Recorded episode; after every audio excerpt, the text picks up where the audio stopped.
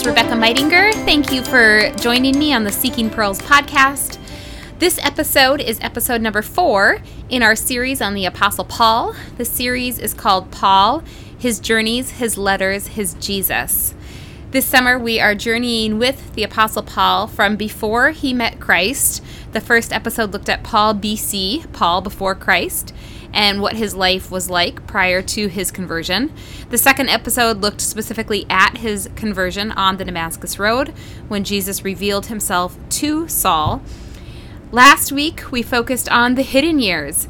In the hidden years, we see that Saul, after he came to Christ, he did a little bit of ministry in Damascus, and then his life was threatened, and he went into Arabia for what appears to have been a period of, of up to three years.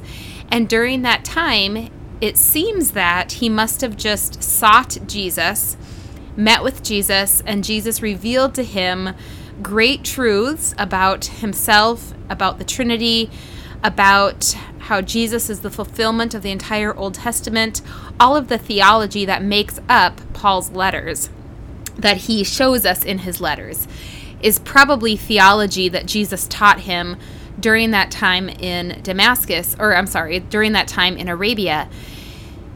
And the reason that we know he received his theology directly from Jesus is because he says in his letter to the Galatians, he says that the message that he preached he did not receive from any human beings, but by direct revelation from Jesus himself. So we know that Jesus took time with Saul, probably in Arabia during his hidden years, revealing the great mysteries of the gospel to Saul so that he could preach them around the world. Tonight we're going to look at two things that happen at the same time. We're going to look specifically at his year of preaching in Antioch and the city of Antioch, which became the church that sent out Paul and Barnabas on their mission missionary journeys. It became the hub of the early Christian church.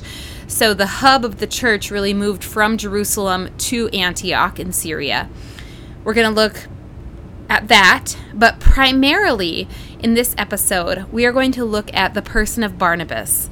We're going to talk about what it means to be a Barnabas and what it means to find a Barnabas in your life. So we're really really going to look at who he was in Paul's life and the significance of having a Barnabas and being a Barnabas. So, to start with, we are going to pick up where we left off. If you are following along, you might remember that after Saul spent three years in Arabia, he went back to Damascus briefly, and then he went into Jerusalem met with Simon and a couple of the other apostles for about two weeks, 15 days. He stayed with Simon Peter.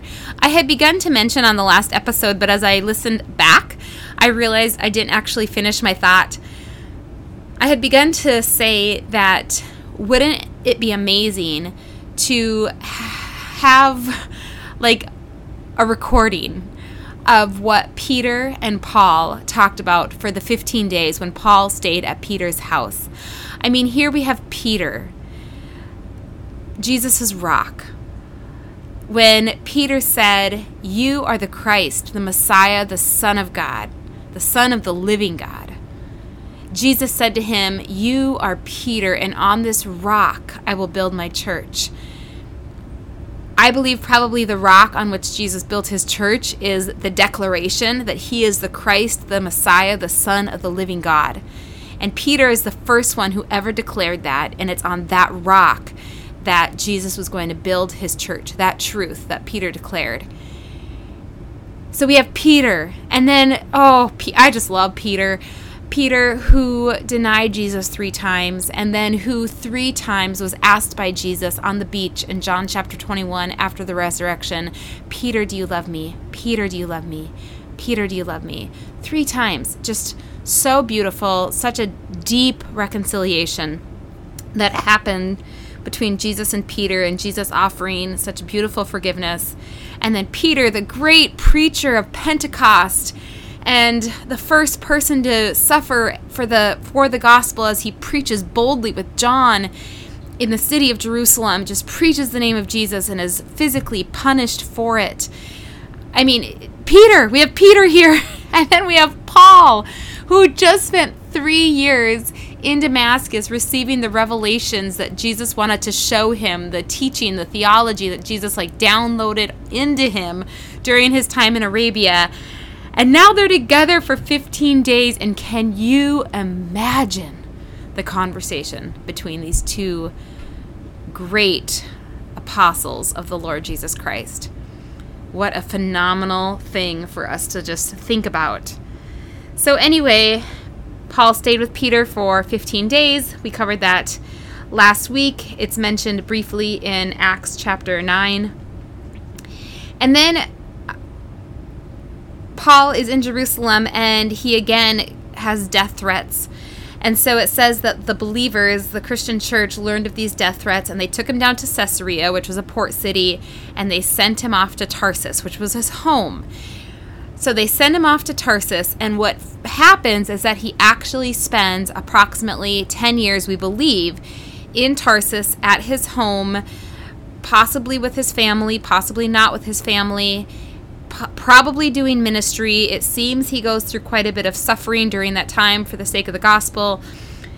And and then we are going to meet up with him in our text for tonight in Acts chapter 11. We really don't have anything else from that decade that he spent in Tarsus. And so it's only speculation what happened during that time. But I talk about that a little bit in episode number three, so you can go back and get that one if you haven't yet. But we're going to pick up uh, pick up tonight where we left off. It is almost a decade later, and Peter has now received a vision to go preach to Cornelius and to welcome Cornelius and Cornelius's household who were Gentiles into the gospel. So Peter has now received directly from God, from the Holy Spirit, the truth that the gospel is for the Gentiles as well, not just the Jews. Peter has received that message directly from the Lord, and we are going to meet up with the church in Antioch, which is also now realizing that we need to preach to the Gentiles, not just to the Jews. And so they are going out and doing ministry directly to the Gentiles. And that's where we're going to meet them tonight. Antioch is a city about 300 miles northeast of Jerusalem. It is in Syria, and it was the third biggest city in the Roman Empire at this time. So it's a very large city. Estimates I've seen have shown that population of Antioch may have been up to 250,000 people. So it's a very large city. Also very very pagan, a ton of worship to false gods, uh, temple prostitution, a great deal of sinful practices going on in the midst of their their temple worship in Antioch. And it is where uh, the Christian church began first reaching out to the Gentiles, and it grew immensely, and that is going to be the center of our conversation tonight. So I'm going to start reading in Acts chapter 11, beginning at verse 19. Now, those who had been scattered by the persecution that broke out when Stephen was killed traveled as far as Phoenicia, Cyprus, and Antioch, spreading the word only among the Jews. Some of them, however, men from Cyprus and Cyrene, went to Antioch and began to speak to the Greeks also, telling them the good news about the Lord Jesus. The Lord's hand was with them, and a great number of people believed and turned to the Lord. Now, news of this reached the church in Jerusalem, and they sent Barnabas to Antioch. When he arrived and he saw what the grace of God had done, he was glad and encouraged them all to remain true to the Lord with all their hearts. He was a good man, full of the Holy Spirit and faith, and a great number of the people were brought to the Lord. Then Barnabas went to Tarsus to look for Saul. And when he found him, he brought him back to Antioch.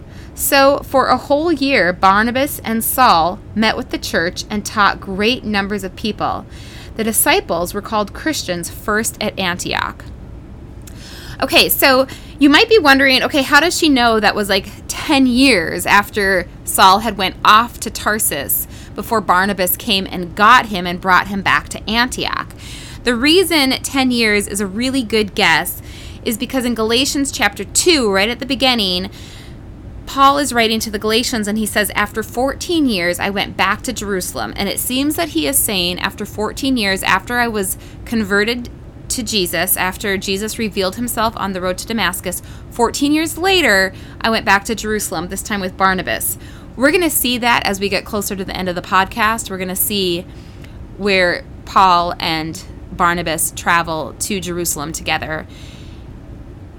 We have three years that he spent in Arabia. We have probably a decade in Tarsus, and then we have one year where he ministered in Antioch with Barnabas, and that equals 14. So that is why we assume he was in Tarsus, back at in his homeland, preaching the gospel, working in his tent making business, and waiting for the Lord to release him, to unleash him to preach the gospel throughout the Roman Empire. And this is the beginning of that. What I really want to do is talk a little bit about this Antioch church. So we see some really exciting things happening in Antioch.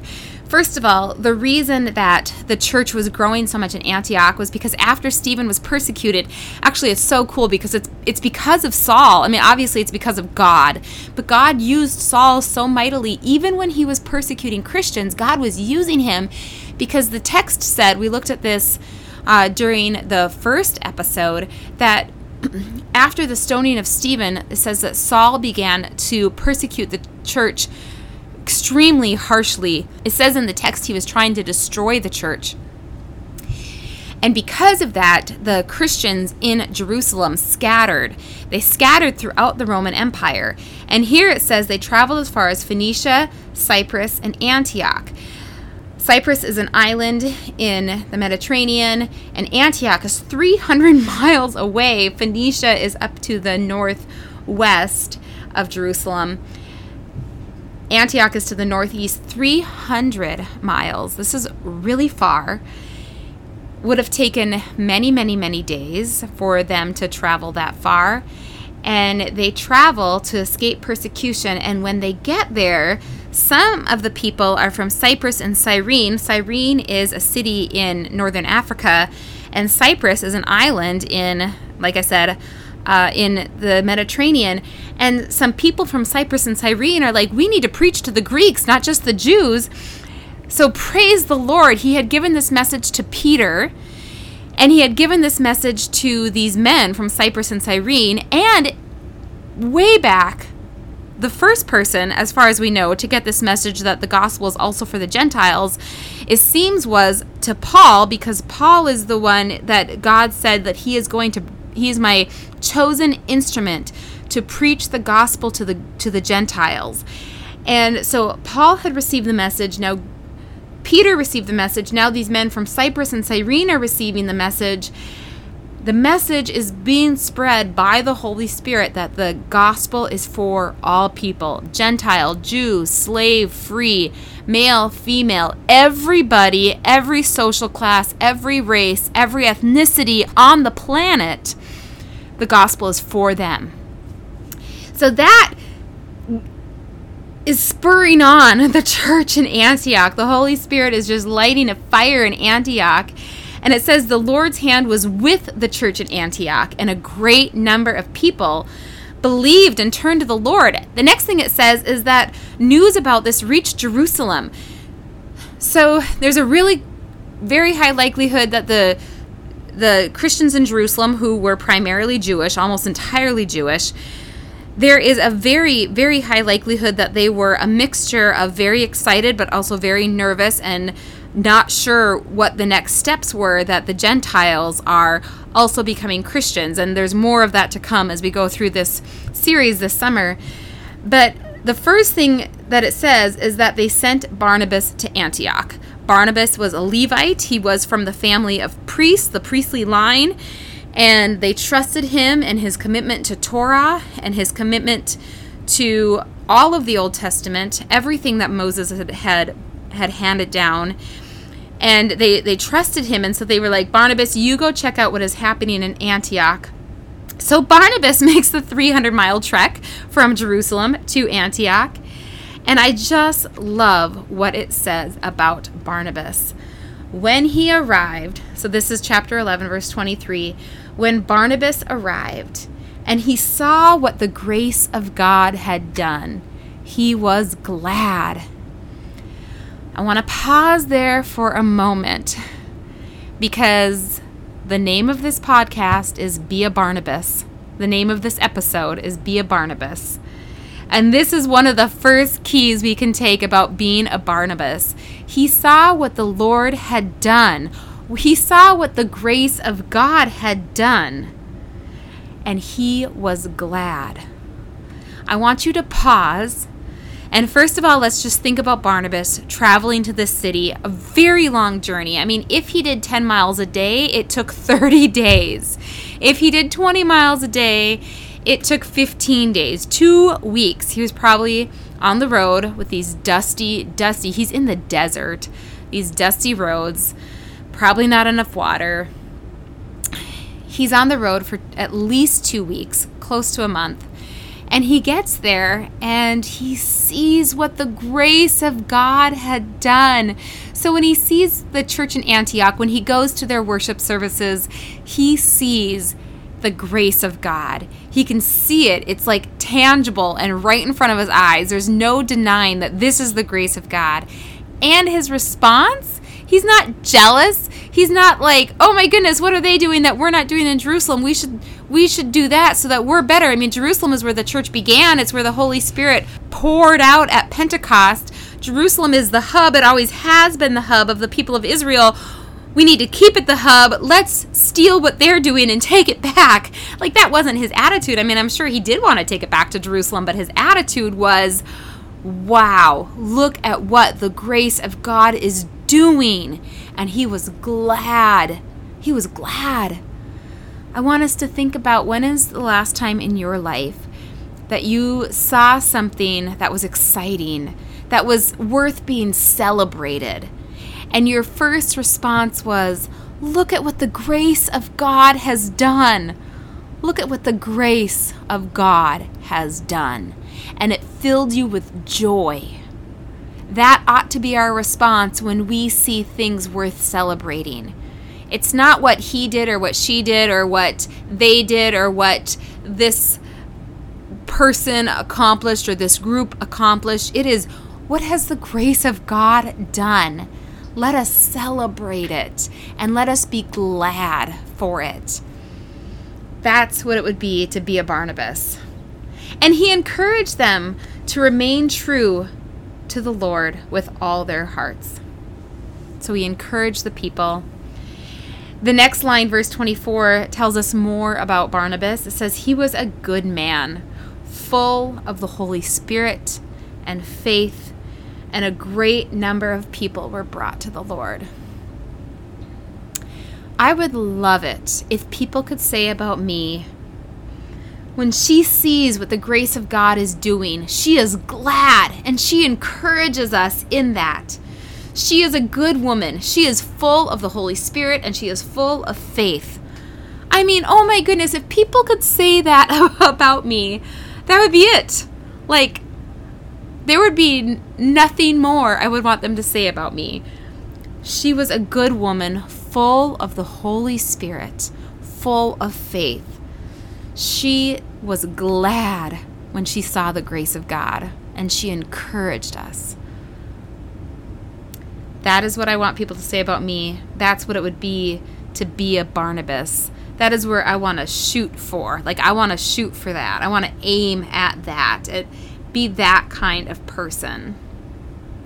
And then Barnabas even does more. like, so he has encouraged the church, he's encouraged them to walk faithfully with God, to keep trusting him with all their hearts. And then it's like God reminds him of this fiery preacher from a decade ago who he took to Caesarea and put on a boat and sailed him off to Tarsus because he was being threatened to to be killed in Jerusalem. So Barnabas helped to to save him and sent him off on a boat a decade ago. And he knew that this man had received a call from God to preach to the Gentiles. And now, a decade later, he's in a church that gets it, that is preaching to the Gentiles, that is seeking out the Gentiles, that is celebrating when the Holy Spirit is showing up and filling these Gentiles. He remembers Saul from a decade ago. And he goes to Tarsus to look for him. Chapter 11, verse 25 says Then Barnabas went to Tarsus to look for Saul he went to Tarsus, which is approximately 150 miles from Antioch. When you look at it, it looks like it would be shorter to go by sea than to go by land. I don't know which way he went, by sea or by land. But if he went 150 miles over land, that is again, it's a week's journey at least. In the mountains, the Tarsus Mountains are huge mountains, or the Tor it's the Taurus Mountains that are surround Tarsus and they're huge. And he went trekking through them to find Saul. And he found him. I don't know how he found him. I don't know how he had to search for him. I just have no idea how you go searching for somebody when there's zero technology to use and you haven't probably haven't heard from each other for 10 years. And he went looking for him and the Lord led his way, and he found him. And when he found him, he brought him back to Antioch. And it says, For a whole year, Barnabas and Saul met with the church, and they taught great numbers of people. And the disciples were first called Christians at Antioch. Chapter 11, verse 26. When the disciples were first called Christians at Antioch, it was not a favorable term. Of course, the ending IANS would indicate those who belong to a certain group. And then Christ, of course, so Christians are those who belong to Christ, which is wonderful. It did not begin as a favorable term, though. They were very much looked down upon. They were a great minority at the time. And they were seen as rather crazy and they were persecuted severely. So it wasn't termed favorably that they were first called Christians at Antioch. I would say that I think that that is now becoming true again in our culture in the United States. I think for a long time it was assumed and largely true for a couple hundred years that most people were Christians in the United States. Now, I would say that the term when you tell others that you're a Christian or that you're a Christ follower, I think that that now is again carrying some derogatory baggage with it. I still say it. I'm very proud to be a follower of Christ. It's an honor and a joy and a privilege to be a Christ follower. I am not ashamed of the gospel, for it is the power of God for salvation, first to the Jews and then to the Greeks. Praise Jesus. I am not ashamed to be called a Christ follower. It is my joy. But I would say that I think the term is seen in a derogatory way often now culturally, and I think it will increasingly be that way. And that is definitely how it was in Antioch when they were first called Christians. So Saul and Barnabas preached together for a year in Antioch, and the church grows and grows and grows. I want to pause here. We are going to come back to Acts chapter 11 and finish out when they journey to Jerusalem. But first, I want to pause here and I just want to look a little bit more closely at Barnabas and who he has been. So I'm going to look first of all at the first time we meet Barnabas in the pages of Scripture is Acts chapter 4 in Acts chapter 4, so this is even before Paul was even converted, probably by a couple of years before Paul was converted to Jesus. The early church is growing, and we are going to meet Barnabas in this text. I'm going to read from Acts chapter 4, verses 32 through 37. So this would be shortly after Pentecost. All the believers were one in heart and mind. No one claimed that any of their possessions was their own, but they shared everything they had. With great power, the apostles continued to testify to the resurrection of the Lord Jesus, and God's grace was so powerfully at work in them that there were no needy persons amongst them. For from time to time, those who owned land or houses sold them, and they brought the money from the sales and they put it at the apostles' feet, and it was distributed to anyone who had need. Joseph, a Levite from Cyprus, whom the apostles called Barnabas, which means son of encouragement, sold a field he owned, and he brought the money and put it at the apostles' feet. So that is the first time we ever meet Barnabas. His real name is Joseph.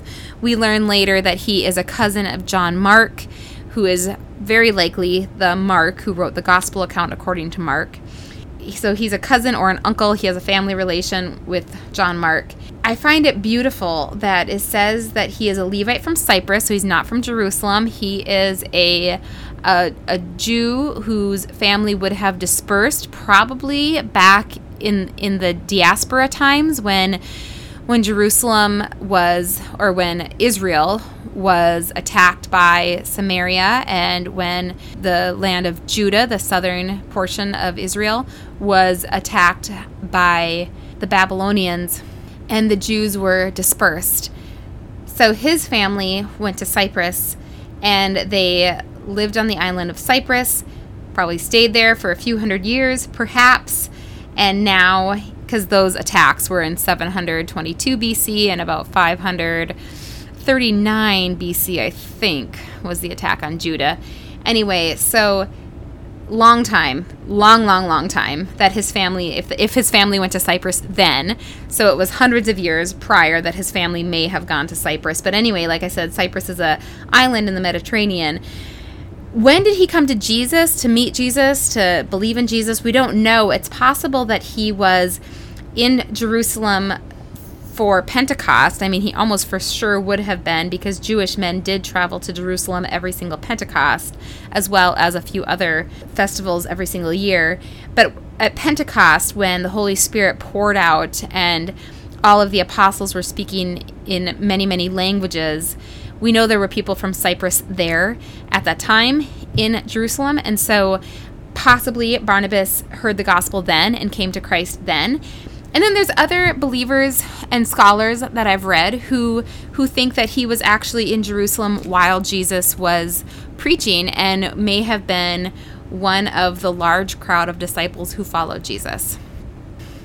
Anyway, I love that the disciples, the apostles, who were Jesus' direct disciples. I love that they renamed him from Joseph, they renamed him Barnabas, which means son of encouragement. So clearly, in his character, he was an encourager. That's who he was. He clearly encouraged them through all of the trials of the early church, through the ins and outs, and the ups and downs, and the pain and the suffering. He encouraged them. He sold a field that he owned and brought all of the money to the apostles and laid it at their feet. So that is that is his character. He is generous, he is a giver, he is an encourager. And that helps us to understand another part of his character that we see. We looked at this last week, but I just wanted to touch on it again. We see in Acts chapter 9 after Saul spends three years in Arabia and he comes to Jerusalem, the text in Acts chapter 9 says that the disciples did not believe him and they were afraid of him.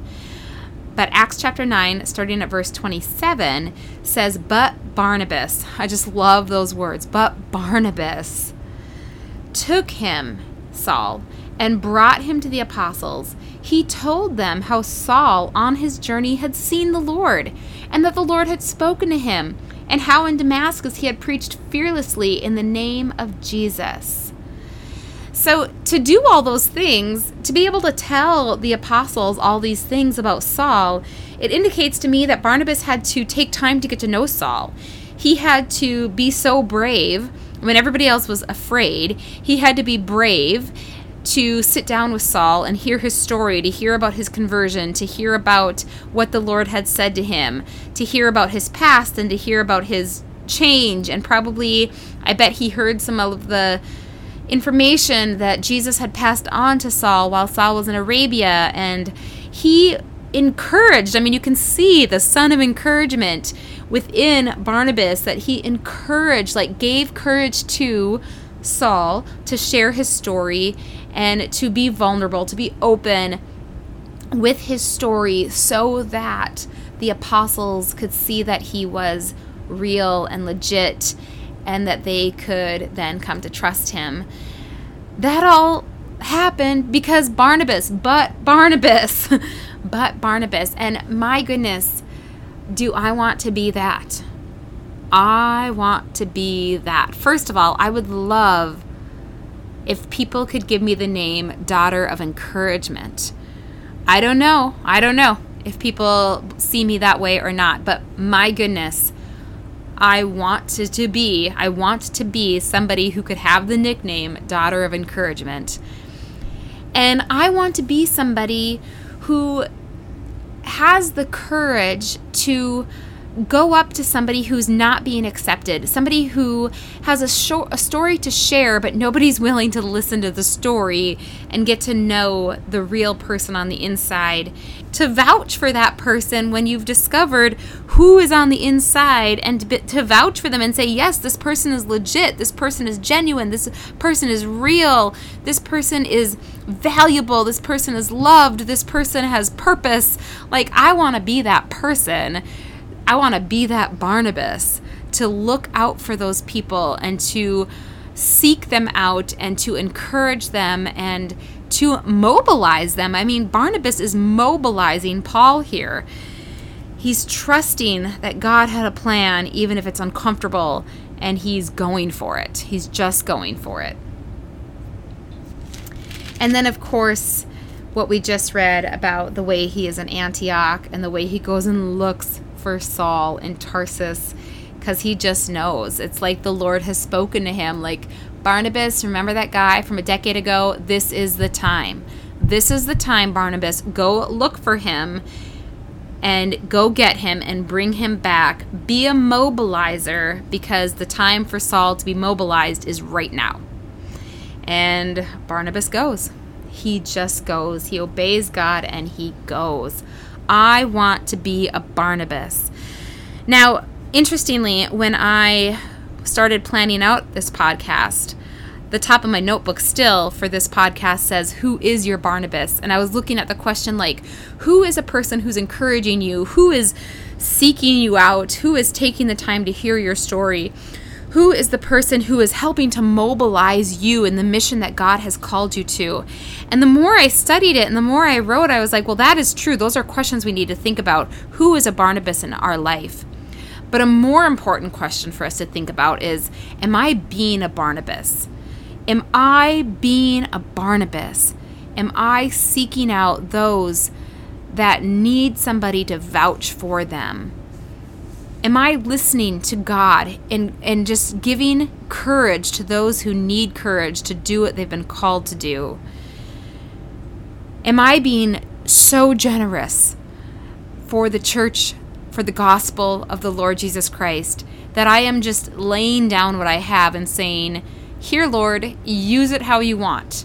Here, Lord, use it how you want. And not just with our money, certainly with our money, but also with our gifts and our talents and our times and our resources and our family. And am I giving and just open arm being like, I lay it at your feet, Jesus. Use use me how you will. Am I being a Barnabas? That is that is the question in front of us today. I want to go back to Acts chapter 11.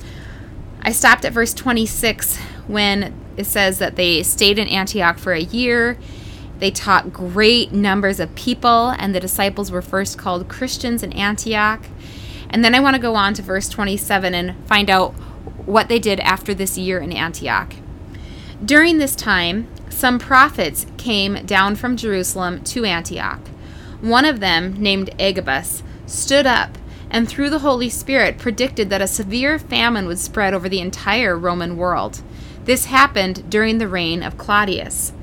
The disciples, as each one was able, decided to provide help for the others, for the brothers and sisters living in Judea. They did this, sending their gifts to the elders by Barnabas and Saul. So they send Barnabas and Saul back to Jerusalem after they've been there for about a year. They send them to Jerusalem.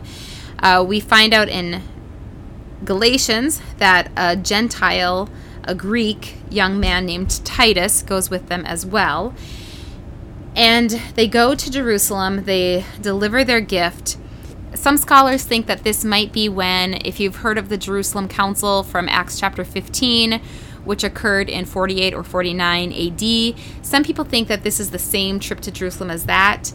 I don't believe so because it seems like in his first letter, Paul's earliest letter that he wrote to the Galatians, it seems like he would have recorded something about that uh, because he talks about a lot of the same topics in that letter as is talked about in the Jerusalem Council, but he never does mention it. So it seems that the Jerusalem Council comes later, and it comes later in the book of Acts as well. It's in chapter 15 after their first missionary journey.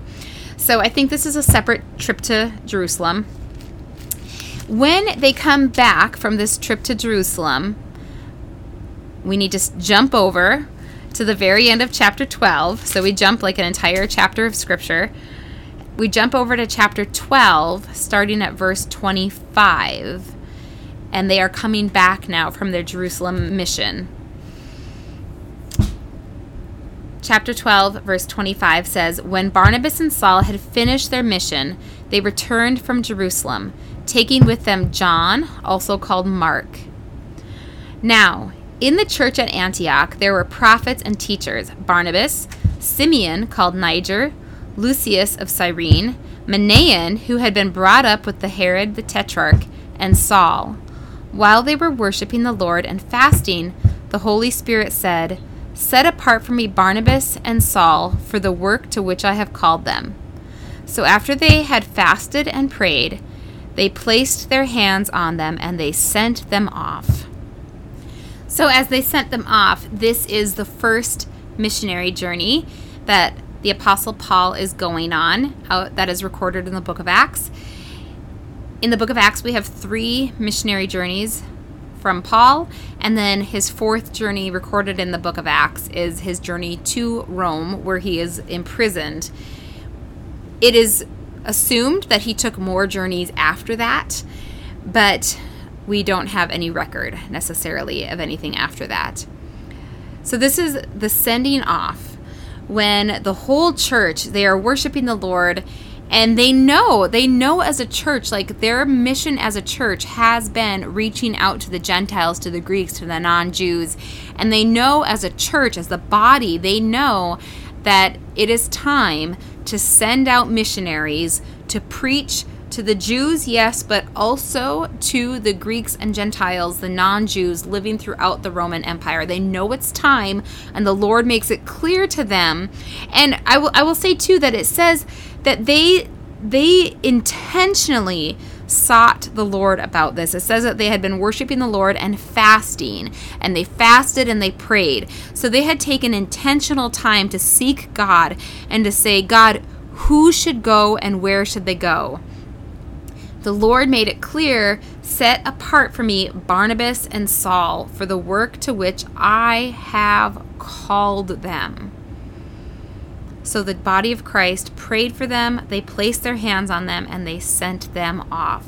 Set apart for me those that I have called Barnabas and Saul for this particular mission I have called them. I want to come back to that in just a moment.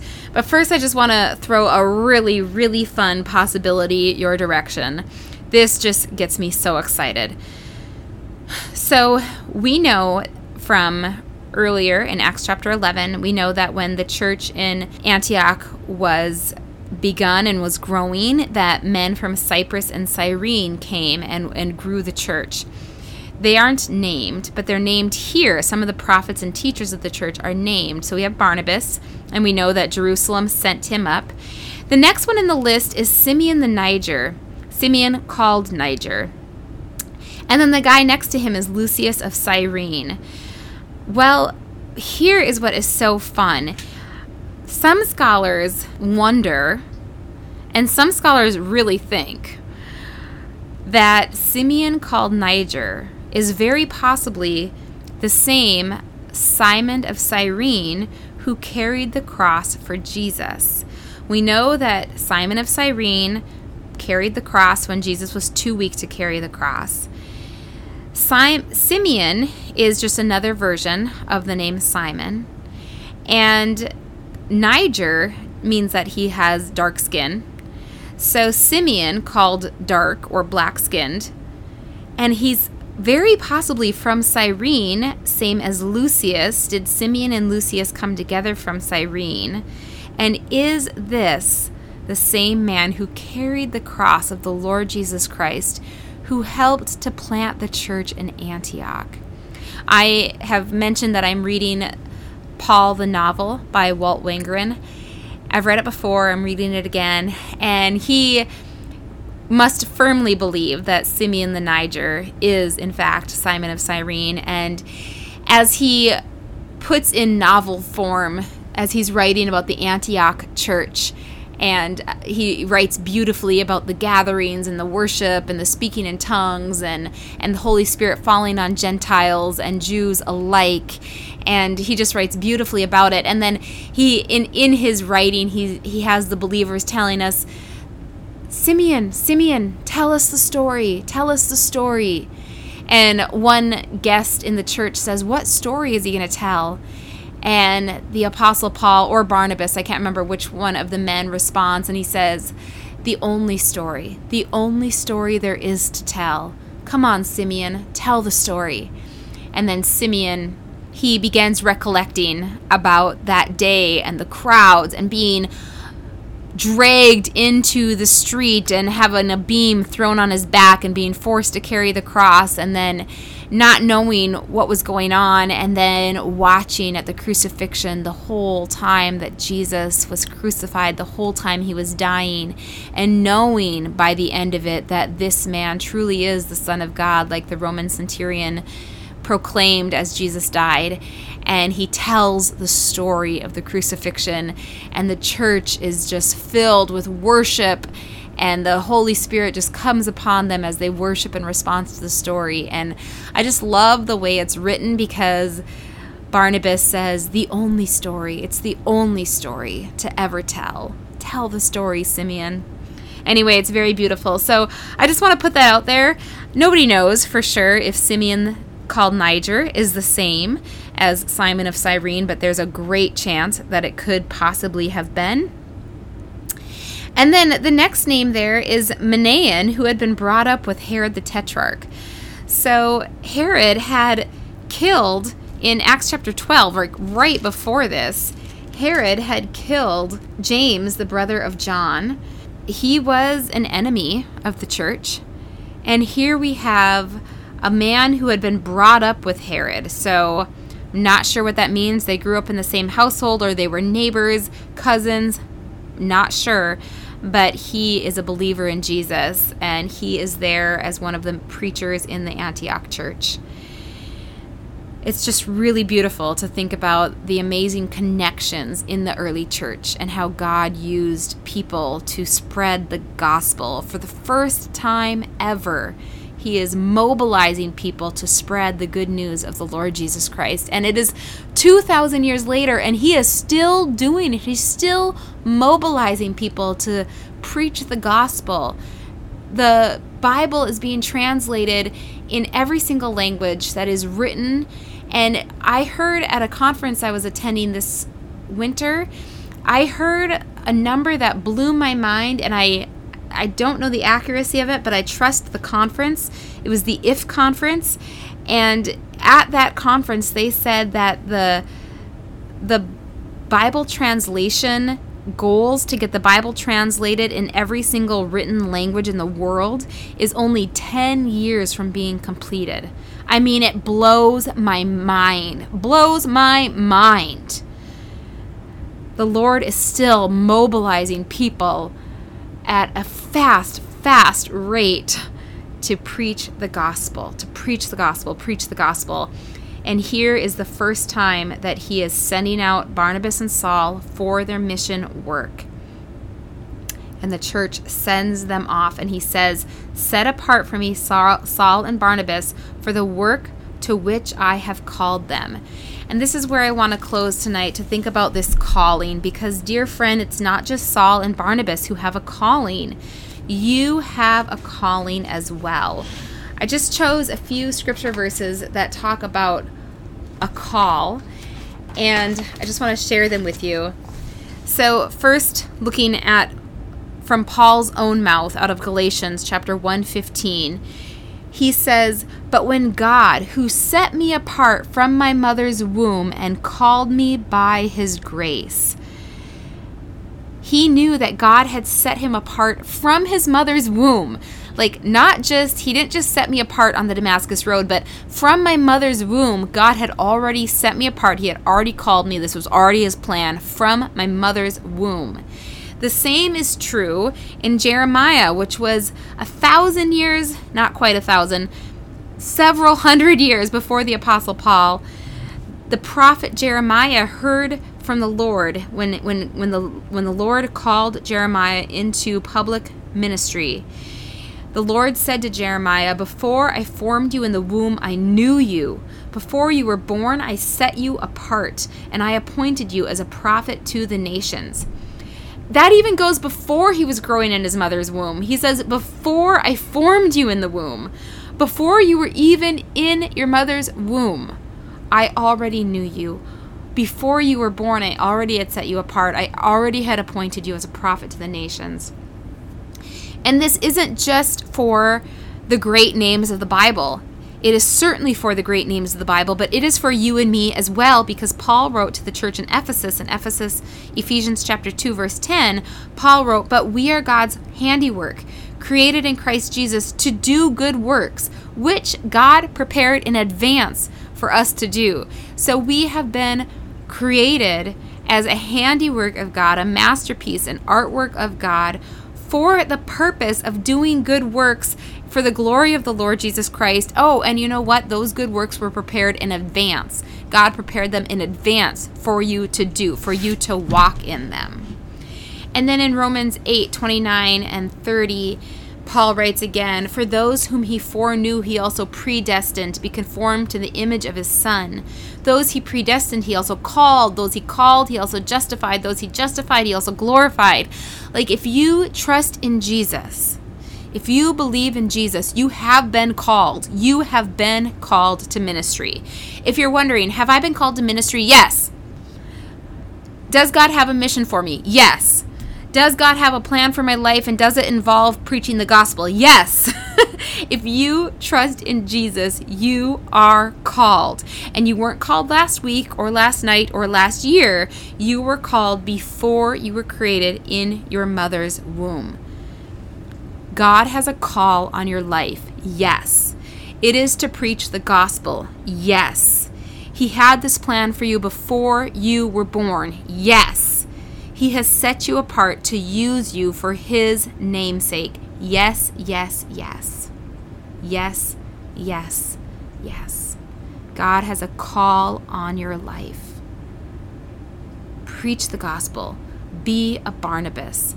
Go out and encourage and mobilize others as well. Go out and love others in the name of Jesus. Be bold with and for others in the name of Jesus. Amen and amen. Have a great night. Thanks for joining me.